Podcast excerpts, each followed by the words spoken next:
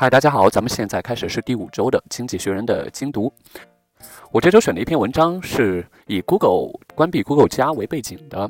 虽然大陆用户没法使用 Google 加，但是 Google 加它在海外拥有几十亿的用户，因为只要你是 Google 的用户，你都自动加入了 Google 加。可是文章为什么要说 Google 加的关闭是无足轻重呢？然后标题还用了 little used 这样的单词。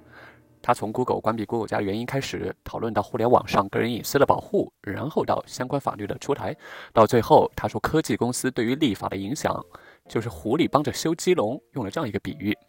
咱们先从标题开始看，它标题它说 plus minus。我一开始看到这个标题的时候，我没法理解，我说为什么叫 plus minus？为什么加减？我翻开以后看到那个图，我就突然懂了。它这个 plus 就是 Google Plus，它这个 minus 和标题里面的 shut down 其实是对应的。它下面一句说 Google's little used social network shuts down in disgrace。Google little used 就是没什么用的。Little 这个地方是一个副词，这个地方叫副词加动词，然后加一个过去分词的这样一个构词法，聊胜于无的。Google 聊胜于无的社交网络 shuts down in disgrace，shuts down in disgrace。其实这个 shut down 它主要表示 A shuts down B，A 关闭了 B，它一般不用主动。这个地方它明显应该是 Google shuts down Google Plus，应该是这样。但是它有一种用法叫 news speak，就新闻中常用的用法。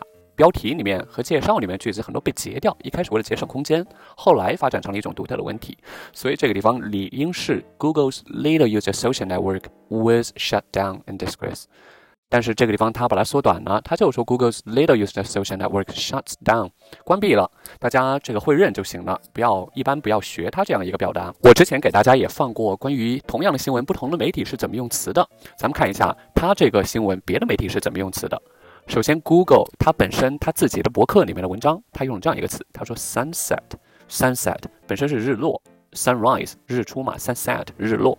他说 sunsetting consumer Google Plus 关闭 Google Plus，sunset 有一种迟暮的感觉，美人迟暮，sunset。其实这个词用的不多，但是我觉得用起来别人可以理解，会觉得你用的特别好。比如我找了一篇新闻报道，是 Twitter 它关闭它 Moments 这样一个服务。它是这样用的：The move was announced in a Twitter support tweet, which cited no use of the feature as a reason for sunsetting it. For sunsetting it, which cited low use of the feature. 它引用了这个功能极低的使用频率作为理由，as the reason for sunsetting it，作为关闭它的理由。Sunset 当动词的时候可以说关闭。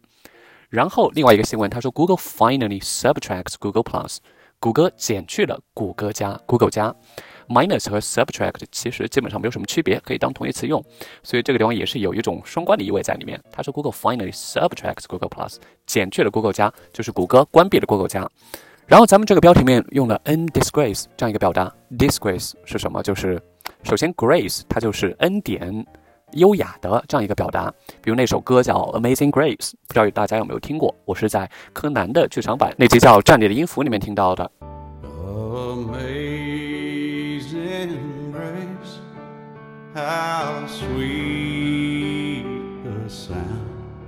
所以它这个 disgrace 它代表就耻辱、丢脸，或者你用动词使耻辱、使丢脸的意思。美国有一部烂片，它叫 I hope they serve beer in hell。我希望在地狱仍有酒喝。Oh, dude, this is your dream girl. If you don't make this happen, you will be a disgrace to the entire Halo community. 他说 You will be a disgrace to the entire Halo community. 你会给整个光环星球丢脸的。 光环就是那个游戏 Hello 光环，然后说 You will be a disgrace to the entire community，你会给整个光星球丢脸的，你会成为一个耻辱的 disgrace。然后这篇的副标题他说 Avoiding bad publicity is well bad publicity bad publicity 负面宣传 publicity 当然就宣传的意思了，相应的正面宣传就是 good publicity。然后给大家找了一张 e card，他说 If there's anything better than good publicity, it's bad publicity from you。如果有什么比正面宣传还好的东西，就是你们的负面宣传了，就典型的损人不利己的这样一个表达。然后这个词它理所应当的，它在营销界十分常用。有一部美剧叫《Hannah Montana》，这部剧好像还挺出名的。它电影版里面出现这个词，那个女主她说：“The blooms, the limos, the screaming fans.” The v e t a says it's all about publicity. The balloons, the limos, the screaming fans. Like Vita says, it's all about the publicity. It's all about publicity，一切都是为了宣传，表达这样一个意思。然后副标题整句话，他说 Avoiding bad publicity is well bad publicity，有一种悖论的意思。你越是想想阻挡负面宣传，想回避负面宣传，你这个行为本身就是负面宣传，好像一种 paradox，就是悖论。他在美国的宣传界啊，在美国的 PR 界 （public relation 界）就是公共关系界，有一句话很有名：“No such thing as bad publicity。”没有所谓的负面宣传。他说什么呢？他是这么解释这样一句话的。他说：“Even if people are trying to raise a big stink about how some work is immoral, incorrect, offensive, or corrupting the youth of the world, even if people are trying to raise a big stink, raise a stink 就是什么意思？抱怨的意思。raise a stink 口语里面很常用。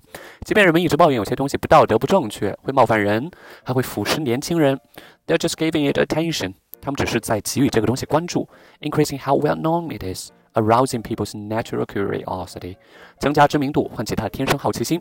所以他说，no such thing as bad publicity，没有所谓的负面宣传，就是这样一个意思。